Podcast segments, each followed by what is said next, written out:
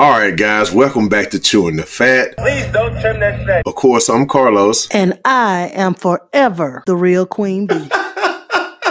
and I am the much maligned Dr. Johnson. There we go, flexing his vocabulary prowess again. What? The, what? The, hey, you let her get away with Queen B. That's see. Now listeners see the bias. They hear the bias. Queen is in her name. That's just you know a play on what her actual government name is. Thank you. There's but seriously, no B, there's no B in her name. I'm just saying. Just saying. but no, seriously, guys. This week's episode centers around religion in America, faith's revolving door. But first, off the back porch this week, Dr. Johnson, what do you have? Well, I think it's appropriate on a show that we're discussing religion and religion's role in our society that we have a conversation about the new normal our current conditions have us under. This is a new normal in the standpoint of that we're, we're digital, even though we live in a high tech society. And I say the new norm is, is probably an extreme culture shock for people in my age group and above. And the one thing about all of this, the six feet apart, no large gatherings, the schools shut down, not being able to go to church. Talk about timely with a topic on religion and us having to adjust to new social norms. Whereas I hate to say it, I think millennials have an easier time with this because as we know, if you if you're sitting at a dinner table with a millennial, you spend half your time prying them away from their cell phone or their social media. Whereas us of a gentler, older generation, we spend our time connecting with each other, telephone calls. I'll tell you, the one thing that really has been a true development from all of this is not getting outside. Whereas these millennials weren't used to that as kids. You know, it was a punishment to make you come in when it turned dark. Wait, Dr. Johnson, I think we got to put the millennials in the right category this year, millennials will be 40. So I think that when we talk about those with the short attention span, we got to categorize them right and say Gen Z because millennials are starting to get mad. They 40 this year.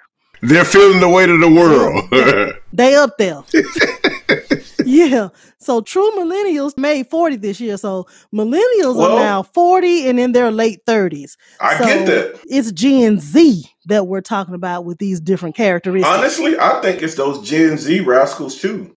And I could be wrong. And thank you for that correction, Queena. And I could be wrong, but I have to admit, it just seems that uh, after our generation, and I think it was the the advent of the cell phone. You know, our generation, we we knew pagers. oh yeah, that put a computer in your hand. Exactly. And I think once the computer got put in their hand, I think it changed them forever. Even though it wasn't until around the year 2000 and later that it really became prominent within society. We grew up with the cell phones that you carried in a backpack with a, a ear a earpiece as large as a brick. But just to go back to the new normal, it's just a conversation about holding meetings virtually. You know, I like to read body language. And if they're sitting in front of a camera and you're having a meeting, you know, it's easy enough to just turn off the video. it's easy enough to get up and walk away from the desk. But it's something to be said about how a person walks into a room, how they shake your hand, uh, the consistent eye contact, the head nods, maybe the side conversations with someone. Simply going to the movies. I've noticed that they've allowed movies to be released directly to video streaming, but it wasn't so much of watching the content but the whole experience.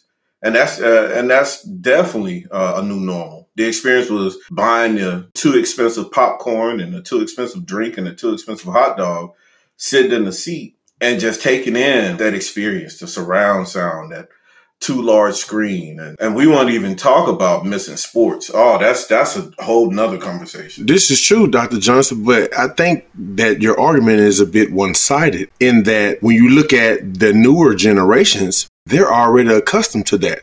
Most people stream movies and have streaming services rather than cable nowadays most people don't actually attend sporting events. They're actually more into fantasy sports and, and, you know, esports like video gaming and things of that nature. So when you look at the newer generations, there's not a new normal for them. It's really more of the norm. It's really a culture shock to previous generations having to make that adjustment. Um, I Queen, what do you think? yeah, I, I agree. Um, I also think that, you know, different personality traits are, are being affected differently. I'm a bit of an ambivert, which means that I am an introverted extrovert. So although I enjoy my solitude and being alone, I can also be the life of the party. So introverts, it's your time to shine, baby. We having a good time. It's okay. You said that like you are the epitome of the tuxedo t-shirt. No, no. Carlos, you know what I was thinking Who's about? that? She's the epitome of the mullet. yeah, the mullet. Front, party in the back. Business in the front, party in the back. That's it, the mullet. Yeah. And, and for all of those people that just think mullets were worn by white guys, you never saw this group called the Force MDs. Short curl in the front, long curl in the back. I would also say if you better add troop to that. I was just say, and New Edition for that matter. All those guys hailed from the same era, which means that they were wearing similar hairstyles. Let's not forget that Bobby Brown had one too. That is so true. Yep, he sure did. That is so true. But yeah, man, that is crazy how just looking at all the social adjustments that we have to make, but you only have to make those adjustments based on what generation you hail from. It's just crazy to think about that, man. But looking at how COVID 19 has literally changed how we go about living our lives, you know, Man, the scope of everything. has, Um, has literally changed. I text you guys. Um, I don't know because y'all. I think y'all be ignoring my text. But I, I oh, text she had y'all. to get that one in. on- Yeah. Yeah, because y'all don't know what's be popping, so I have to let y'all know what's popping. So this week, part of the new normal on IG, you know, I was telling y'all last week that there have been a lot of IG concerts. So this week it was Lil Jon versus T Pain. Oh, man. There were two hundred and fifty thousand people Tuned watching, in. tuned in Tuned on IG. in. They couldn't sell that many tickets in no arena. So You see I'm, what I'm saying? I'm happy you brought this up because the one that you had me all excited for, the Teddy Riley, it got canceled. And, and why did it get canceled? okay, so uh, let me tell you why. Oh, I know why. I'm gonna let you say it. Well, from what I understand, it got canceled because they want to find a better platform. Nope. So So well, during that's wait not a what I minute, let me heard. tell I'm you. sorry, but go ahead. well, let, let me tell you though. So during Lil Jon and T Pain, they actually had to stop and log back on, and they had to do it three times. I guess because they were hitting capacity or something. And so, from what I understood or reading in the blogs, that they didn't want the same problem with Teddy Riley and Babyface. They were Now, what did overloading the server. Yeah. So you know what I heard? That the old head decided, right? Saw and yeah, I, I, I'll say it. I'll be messy. I usually don't do this, but I, you know, everyone is aware. That's a Teddy lie. Riley's. I did- That's a Everyone's lie. aware aware of Teddy Riley's financial troubles within the last fifteen to twenty years, and they said Teddy Riley wanted to get paid. Oh, I didn't hear that. He wanted Wow. to get yeah, I didn't hear that. Mm-hmm. Wow. I actually heard that on uh Sirius uh today on the radio that Wow. he wanted to get paid. Well, he, he should look at it this way because I guarantee you, I guarantee you my bottom dollar that Lil Jon and T Pain's streams went up significantly. They yesterday. benefited peripherally. right? You don't have to be a direct benefit, but it can be a peripheral benefit. Man, I'm telling you, I, I know their streams went up because I'm sure every single song they played, people was going in. but you know what that tells me? Teddy Riley might not own the rights to his music. What you think, Carlos? That's true. That may exactly be true. Hey, he may not have the right to perform that music without permission from the label that music was created on. or he may have sold those rights This is true. to answer his financial woes. Alleged financial woes. Alleged. Alleged. Yeah, Alleged. don't know. I'm glad you said that because we don't know. yeah, I just want to throw that out But I will like to say this: it is a new norm, and I think that coming from this process, those concerts, I have to be honest. I've loved John Bon Jovi doing his music, uh, Sheryl Crow. Last week, Queen brought up D Nice and the DJ parties. And I love how Americans come together in troubled times. That was true during 9 11. That's been true now. And, Patriot. You know, the NBA players stepping up and paying the salaries of arena workers when they know they're going to be out of work. I'll tell you, I, I love it. Not too happy about being in the house, but yeah. Man, I just love instances where you look at Texas Roadhouse CEO waived his salary for the rest of the year so that money can be diverted to aid for other people. Oh wow, that's awesome. I really like hearing stories like that. It make you want to give restaurants like that your patronage. And to be honest with you, if you pass by nowadays, the drive-through lane is packed. And I think that has a lot to do with it. Absolutely. So, like you said earlier, you don't have to reap an immediate benefit from goodwill gestures. It's called paying it forward. Right. Yep. Walk-ons here was giving away free burgers the other day. I know that's not the same as him giving away his salary, but the line was wrapped around the building. What's the name of it? Walk-ons, Drew Brees Restaurant. Okay he's doing his part to assist the community because something that's not being talked about is the fact that a lot of people are in a lot of financial strain right about now. Why do you think the idea of the stimulus even came to the table? Because they know that Americans' pockets are hurting. Absolutely. Yeah, that's the other aspect of the unfortunate new normal, right? Right. This is true. Well, just know if you happen to be in that situation, that thankfully we're doing a show of religion. So I feel very comfortable in saying this that our prayers are with you and hold on to God's hand. And I really think that we'll see ourselves through the other side of this. I agree. Amen. Yes, Dr. Johnson, thank you for that. And that was an excellent segue into our core topic, faith's revolving door. Everyone has had this tug of war, or at least are aware of the tug of war between the validation of religion and its place in our society. But I think what can't be debated is the fact of in times of crises, whether one is a believer or not, everyone subscribes to a higher power in times of extreme crisis. Right. So the one thing I'll say about that, right, and, I like our title, like religion and American faith revolving door, because the one thing that was, you know, looking at the research, and the one thing that I found fascinating about this topic was the decline in the number of believers within the U.S. and the rise in the number of individuals that label themselves as agnostic. They believe in something, they just don't know quite what. That's it. And I get it. I do understand it. I think that faith has to be challenged.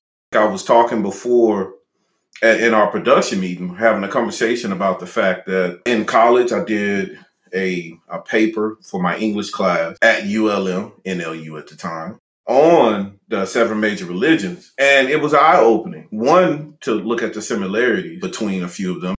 Also, during my time deployed to Iraq, I spent an inordinate amount of time researching Islam and the pillars of Islam.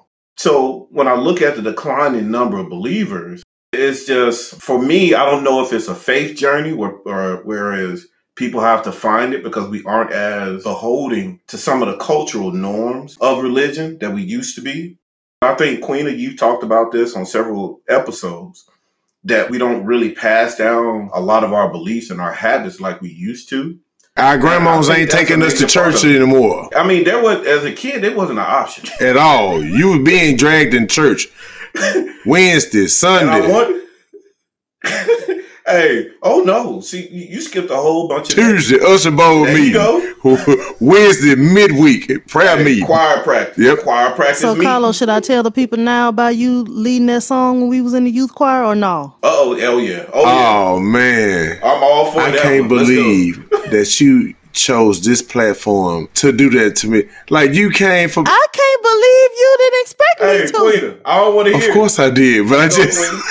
it's it's go, it's still you know uncomfortable to be sitting here addressing it, and you better not go into detail. Dr. Johnson, just I don't understand, listeners. This is a, it's a show. Go, just Queen. know that Carlos was in the youth choir and and attended rehearsal every Saturday and sang every Sunday. That's all I'm gonna no, say. No, no, no, no, no, no. You can't rob all hey, this. all I'm gonna say is two things. I got a deep voice, and it was some ladies in the choir. hey, I was in there. I will also say that he led a song one Sunday. I did. No, that's, that's I did. not. See, that's I you know, did. that, that's bad radio. I'm just saying that's bad radio. You can't do your listeners like that. No, You've teased you should have heard the song. I'm I listening. can't remember. That was bad radio. I can't remember the song. I do remember you leading the Shut song. Dido, keep out the devil. That's right. Shut the door. I, I remember it like it was yesterday. It was one of the most uncomfortable things I ever had to experience. That's hilarious. Well, I can't believe you brought that up. Oh, well, that's a good transition since we talked about us being made to go to church. So, speaking of the mass exodus, of course, again, and I know our listeners gonna start to feel like we pick on millennials. It's just that it's true. The largest part of the the mass exodus from organized religion is millennials. So, why is that? I think it's because they're more educated about religion.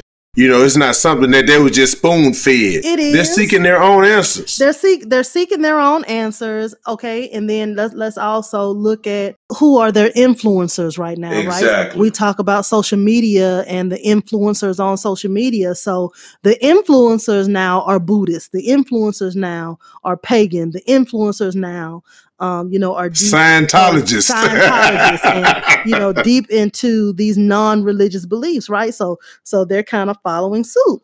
Also you know the family structure has changed. So millennials are waiting later to get married right? So if they're waiting later in life to get married that means that you know they don't have small children right now to go to church like we were. They're not dragging their children to church and so that also attributes to the declining fertility rate in the United States. So churches are getting older, so their families are getting older, and then also churches are getting older, and that's all that's left. Carlos, if you go in some of the old churches in our older neighborhood, it's just full of older people. That's if it's still open. Absolutely. Most of them are abandoned.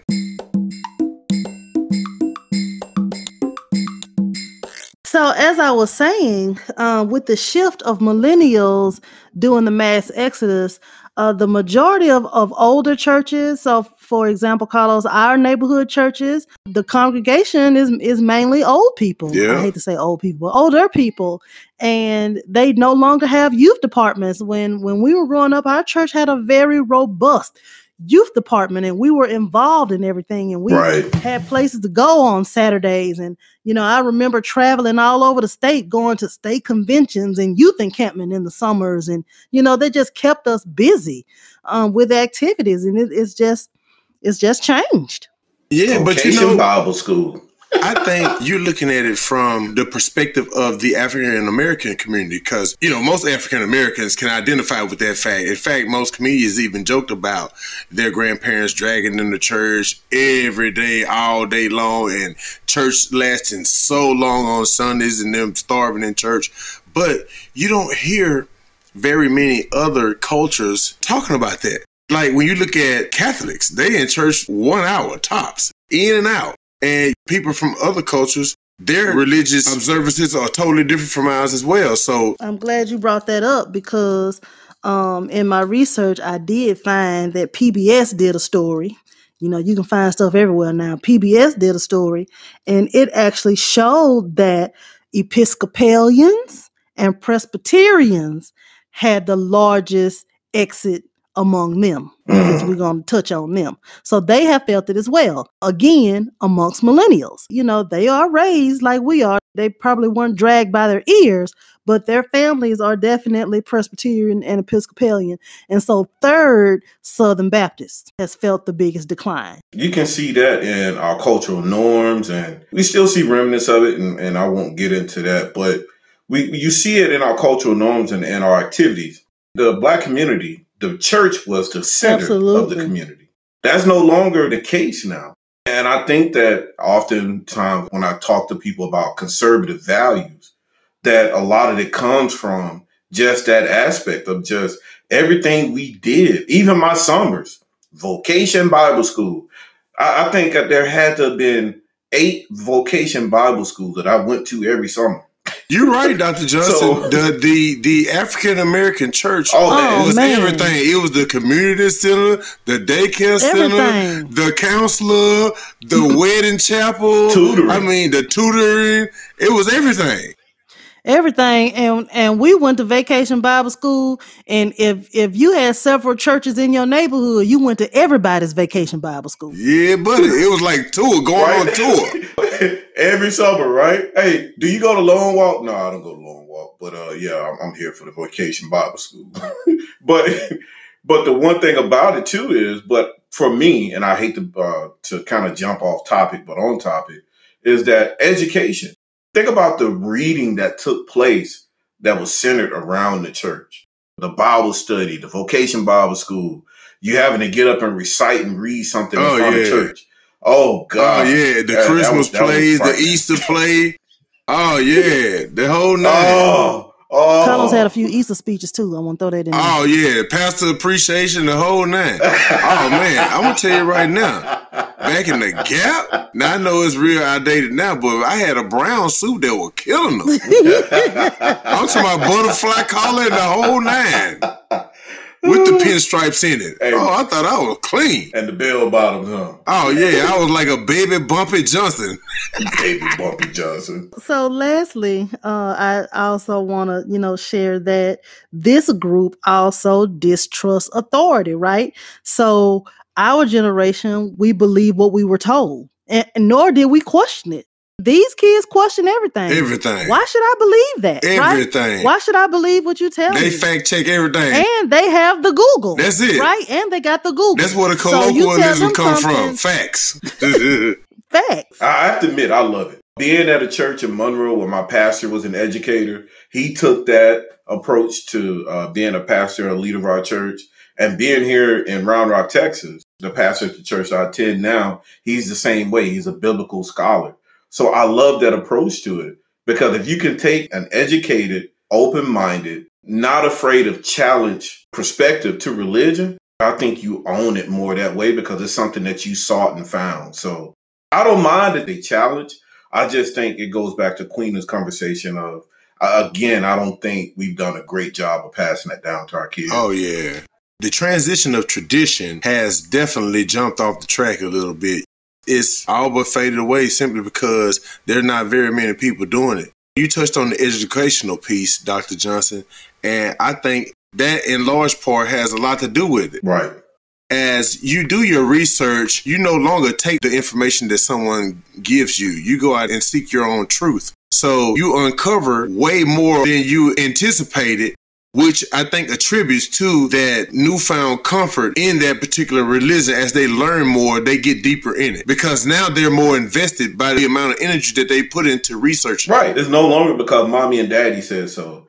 It's because I found something within it that speaks to me. Yes. Absolutely. Well, then I think that it also goes to, and I've seen this uh, as a trend too, to kind of piggyback off of a declining number of believers, is a return to cultural beliefs.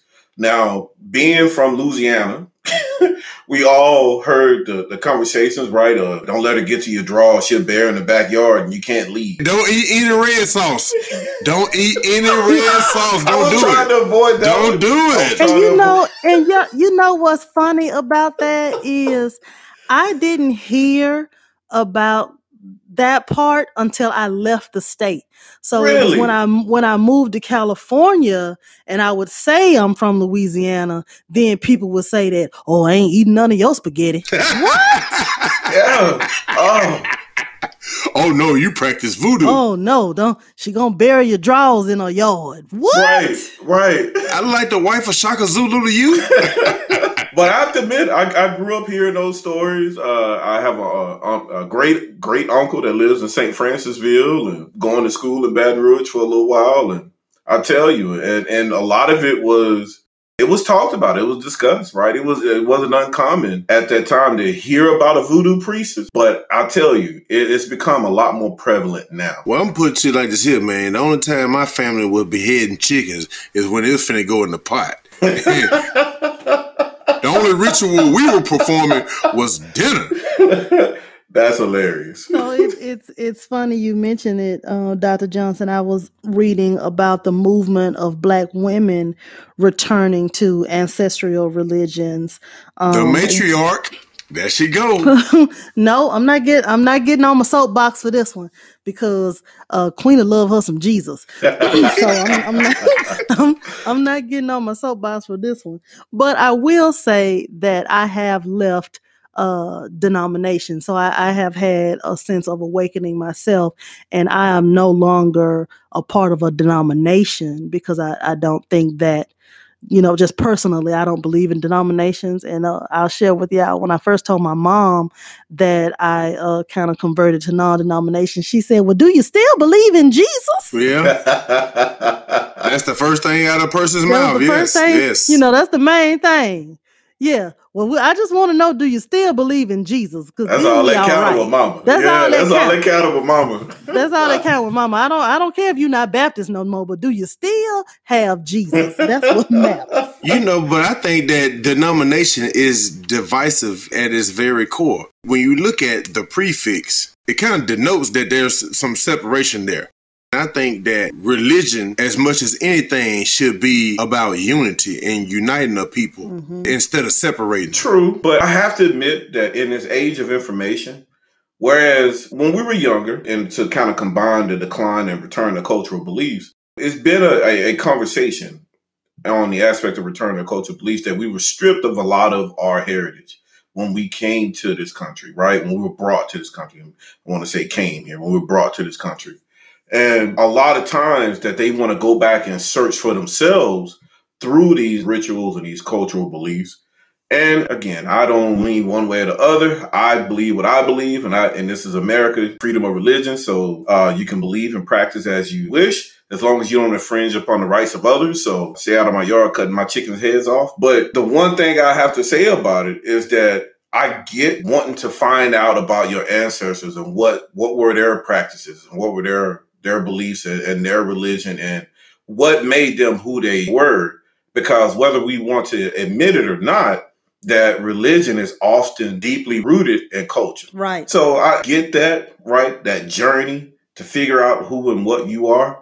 Can't say that is something I would do, but I understand. So, what I found most intriguing about when I read about these women who were returning to their ancestral religions, one in particular called Kumfa, which uh, hails from Guyana, I think, they felt that it was more of an awakening. And so when they started to practice these rituals and to the ancestors, they described it as something they felt that was always a part of them. They felt that they had connected to something deeper that was always there, but mm-hmm. they didn't know it was there. Mm. All right, looking for themselves. But I'd be remiss if I didn't mention that most of Africa believes in Jesus. I, I, I, knew the devil's advocate was going to rear his ugly head. I knew it. I knew it. I'm open minded, but facts are facts, right? This is true. You know, uh, stats don't lie. Like the youngsters nine days. facts. And, and, and just to kind of bring up a point that's, that's pretty controversial, a lot of people don't realize that Muslims or the religion of Islam, they believe in Jesus too. Right. Not they as, just don't believe he's the son of God. And you know what? Jews are the same way. They don't believe he was the savior. They believe he was a prophet. Just like with Islam, they believe he was a prophet. And when I talk about the research that was done and talk about the similarities, I got a chance when I was stationed in Iraq to go to the ziggurat. Are y'all familiar with what the ziggurat is? Yeah. Ziggurats are buildings, but the ziggurat I'm speaking of was the home of Abraham in southern Iraq. And it was a common type of home in Mesopotamia. So I got the opportunity to visit the home of Abraham, well, what's left of it, of course, being buried for thousands of years. Well, yeah, thousands of years. And it was just great conversation to talk to. And I went there with one of our fellow soldiers. He was Muslim, of course, I'm a Christian. And just to be able to have a conversation about that common lineage. And we all know they split from, uh, each from a son of Abraham. But the one thing that was awe inspiring about it was that I was able to relate to someone from a different religion and we had something in common that we could talk about on an extensive basis. So that return to the roots, right? The root of the religion was an experience and it was, it, it made me feel connected to another human being that had been, I won't say vilified, but sensationalized to the point that that was supposed to be someone. And mind you, we're both, we're both American soldiers with full metal jackets, Kevlar, and body armor, having a conversation about our differences about the different. But religions. you know what, though, Dr. Johnson? I think the connection that you're referring to is more of a human connection. On the surface, it seemed like you guys were bonding by what you had in common, but it was ultimately just that human connection simply because the belief in a higher power is somewhat ingrained in our DNA. It is. Specifically referring to what scientists call the God gene. What is it like? HSA MIR 3998, I think. But that's what scientists have identified as the God gene, which is inherently instilled within all of us to seek a higher power or something that's greater than ourselves that pretty much governs the outcomes of our lives. Yeah. And I think that in addition to education, science is another attributor to the decline in subscription to different religions. Oh, interesting transition. Um, I did want to touch on. We can't talk about this without touching on the Black Israelites a little bit. Uh, so Oh, Oh no. so there's another there's another movement uh, and you know uh, there are the the black hebrews who uh, claim to be a part you know of the original 12 tribes. And so it's just been really interesting to see you know the dynamics change again from how we were raised to you know these movements that are coming about now and so i'm i'm just saying i'm i'm really enjoying learning about The it. black Hebrews, huh? the black hebrews So they walking around in the dresses and everything, headdress and everything. i sent you a picture I I don't. I don't want to touch on that, but I will say this. I, I know that someone heard that I scoffed a little bit. It's not so much as their freedom of religion and, and the freedom of their beliefs, but why do you have to be so darn aggressive? Like, really? I'm telling you, Dr. Johnson, it's three people I won't argue with. The the black Israelites, um, a 45 follower, Mm. and you. Wow. You argue with me every week, so that, Well, I was just gonna say that's false an untruth because that happens weekly. that's a false statement. Yeah, well, I had a barber that was a uh, Israelite, and I tell you, uh, when he brought up the passport and the fact that he's a sovereign nation within a sovereign nation, yeah, my conversation was kind of done. so wait a minute. Since he since he said he a sovereign nation, does that mean that he don't have to pay taxes? Oh, so he said that uh, the government was illegitimate, that he didn't have to abide by unrighteous government of the United States, that he could print his own passport and travel. Wow. yeah, good luck with that, brother. I know. Hey, but going back to the taxes part of it though, did he get away with that? Uh, no. I was just gonna say, if that's the case, hell, I'm finna proclaim my own religion tonight. no, no, he did not. It's one thing to file a 501c3 and call it a nonprofit and, and, and seek religious protections. He just said he wasn't paying. he said, I ain't going. It ain't gonna happen. He pulled a Wesley Snipes. Oh, that, that that was below the belt. That was below the belt. You didn't have to do Blade like that, man. You didn't have to do my boy like that. That was below the belt. No, no, we can't. Hey, look, I love the Blade movies. I am a Marvel comic books fan, but you can only refer to him as Nino Brown. Oh yeah. Hey, but you know what, man? Nino was a snitch though, and we don't play that where I come from. He was a rat. This is why I don't like talking with y'all. Uh, evolution. I don't ever. I, that, I'm going to leave that alone. Uh, so I would, uh, if you don't don't mind, I'd like to segue into some research that I found. And I found something quite interesting in that I found that there is actual a field of study that's called science and religion, Wow. and it deals a lot in philosophy. Something like a college course? Well, actually, a for instance, the program of study, a field of study that's science and religion. Wow. And and it's it's interesting in that it is a constant conversation about what's similar, about the answers that we seek out within the world, like you just mentioned, Carlos, uh, the human contact, well, the human connection. But what are the actual interactions, right? For me, and I think we're all kind of different, and Queen, I won't put you on the spot again to ask for a definition, but when you talk about science and religion, yeah, uh, listeners, uh, I was afraid to get back on the phone after she threatened me after that. I'm joking. She's not that way at all, guys. I'm just joking. But when we talk about at the core, the definition for science and the definition of religion, I think it makes sense to have a, a field of study because they're both looking for reason. What's the purpose? What's the reason?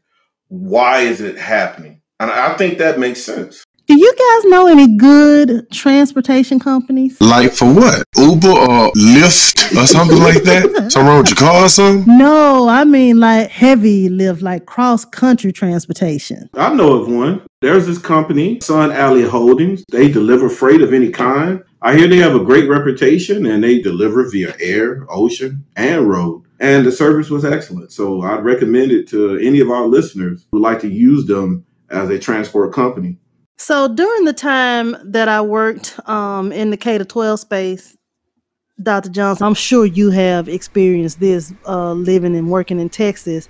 I was surprised at the number of parents that would call the school and ask that their kids be removed from certain science classes. Mm-hmm. or they would ask that you know certain content be skipped over that when the teacher was teaching you know certain things in science class that their kids not be taught that because they were teaching their children creationism. Right. And so that was my first experience with that when i lived out in california. Of course california being a very liberal state I was surprised at the number of families that actually called and made that request. Wow. Have, have you had that experience in Texas? To be honest with you, I haven't. Uh, being in, so Austin is known as the uh, blue belly button of Texas, fairly liberal area. Living in the suburbs is pretty conservative, but I haven't had those conversations because I'll tell you, in the state of Texas, they greatly respect religious freedom. So I don't think it would have to even be a phone call or anything to that extent. It would just be from the beginning of school, the kid would tell you and you just work around it. But I've never gotten that type of request. Uh, this area is pretty diverse, very diverse thought. Uh, and again, nothing wrong with it. Your beliefs, your beliefs, and, and, and that's what this country is founded upon. If that's what you believe and you don't want your student being exposed to it, I'm actually okay with that. I'm glad you kind of mentioned what this country was founded upon because although America is ultra Christian, a lot of them probably don't know that many of the founding fathers were deists. They were not your regular Bible thumping Christians. They did believe in one God and a higher power, Hypocrite. but they also didn't believe that God got into the mess of your life, so to speak. That's because they were deep into the sciences. You're right. The hypocrisy of our democracy. That is. That our politicians are so, especially the outright, are so Christian mm-hmm. conservative. Mm-hmm. And the founders were not ultra Christian conservative. Well, so I'll just say this with the fact that we have religious freedom in this country, there's an opportunity for a conversation. There's a space for all, regardless of whether you believe or don't believe. In this country, nothing is taken from you because of your religious belief. So I truly believe this about this nation. And I'll tell you this it was a different story being in Iraq for the time I was there deployed and realizing that Shiites and Sunnis were killing each other not because of different religious beliefs to an extent, but that each followed a different caliphate within history. And that's where the separation began. So that there's a, a tighter history between those two sects than, let's say, Calvinism and Lutheranism. And they did not have that freedom, that they were killing each other over that. So I think that's the beauty of this nation, that we, we can have those disagreements and, and get upset about political practices, but we're not in the street killing each other. You said that your religious preference doesn't have any bearing on how high you can soar in this country. I beg to differ because if you subscribe to the Rastafarian faith and you grow dreadlocks and do everything else they do, just the very stigma of being Rastafarian is going to add a ceiling to your career. And you may not want to believe that, Dr. Johnson, but I promise you, coming from a person that actually had dreadlocks, I cut them because of where I was going with my company. So I know that depending on where you are, certain things aren't acceptable. Big ups to California for being one of the first states to put a ban on any bearing of hair whatsoever in the workplace. It has no bearing on employment opportunity in the state of California. So I really commend Governor Gavin Newsom for having a part in that. So you're saying the Democratic governor that looks like a supermodel is saying that you can look like anything and be anything. Okay. You have to do. You have to do it. It's irresistible to it. Right, you had to do it. He has to be the devil's advocate. He has to do it. Yeah. That man is a walking, living Ken doll. I'll also give kudos to California, uh, Carlos, as as being somebody who lived on the West Coast for 15 years. I can say that that's the beauty of living there. And I have lived amongst the gamut from everything to everything, and nobody cares. You can walk out your house with a turban on, with a, a hijab on, with a full burqa A on. tunic, come in. Nobody, nobody, nobody looks at you twice. And because it is such a melting pot, and because there are so many diverse, um, you know, religions and, and ethnicities there. So I'm with you. Shout out to California. California knows how to party. Yeah. Way to go, Ken doll. Way to go, Ken doll. You're a So- hater, Dr. Johnson. I'm just hey, uh, it, I'm just saying. Uh, Uh-uh, I have to use one of your words. You're an antagonist. is, is that correct? Did I use that right? yeah, yes, yes, sir. You did. Let's go ahead and transition into this week in excellence. All right. So this week in excellence, much to uh, Queen's delight, I have chosen Robert Kraft, Oh man, come on. the owner of the New England Patriots. Politics aside, did something that really speaks to the American spirit. He got another And rub and tug. Say it again. He got another rub and tug. So to speak again about some of the great things individually that Americans are doing, and I love it. You know, the media has done something right. They keep saying American, right? Can we can? So not only did he buy one million masks for his state of Massachusetts, he turned around and bought three hundred thousand masks for the state of New York. You could say he was serving his own personal interest by buying it for his home state and where he resided. But to turn around and do that for a state that you you don't live in and may not have as many uh, political or financial ties just speaks to the American spirit and how we overcome together. And it's that type of philanthropism and that type of care for your fellow human beings, your fellow Americans, that's really going to get us through this unprecedented uh, tough time in our lifetime. So, big ups to uh, Robert Kraft. You talking about it speak to the American spirit. It does. In the form of capitalism. That man know what he was doing. He was trying to get a mass to the people who buy his ticket. He want to keep his fans alive. Well, and I mentioned it that it, it, it could be considered self serving in his own state, but to do it in New York, and that's just one person. They put out a call for healthcare volunteers, and 20,000 healthcare volunteers from around the country said they will put themselves on that front line where you know most healthcare workers, and, and again, a big up to my uh, respiratory therapists out there, that you're going to, if you're the person that's responsible for dealing with those ventilators, you're hear them constantly talk about ventilators. You're willing to put yourself on the on the front line on a volunteer basis. That's this country. Oh yeah. Give them hazard pay, man. Give those people hazard pay, man. Everyone who's been deemed essential should receive hazard pay, man, for putting their lives on the line day in and day out. I truly believe that. Well, I can't say I have an opinion either way in that aspect. Of course not. But I have to say this. During my time in Iraq, bombed, shot at, my hazard pay was $400 a month. Is there truly a number, any number, No, not for a life, no. No. But the consideration speaks volumes. I mean, because right now, the absence of which also speaks volumes. Mm. That's an interesting point. Queena? Queen, you sleep? No, waiting on closing remarks. I mean, I understand he's a 45 supporter. You can't even give him props for doing something positive? Okay, don't make me seem out to be petty. That was a good thing. Thank you. Awesome. Hey, that was like pulling teeth, wasn't it? Hey, little by little, la- that was a last- proverbial root canal.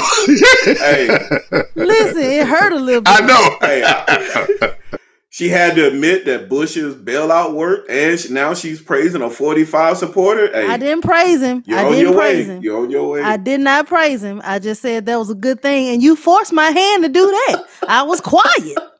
Hey, you know Dr. Johnson is a fortified missionary. I am not. I am not. Let me say that one more time. I am not. Your your khakis and your tiki are showing. That's it. Hey, so hold That's on, hold it. on. So who am I? Tyrone Biggums?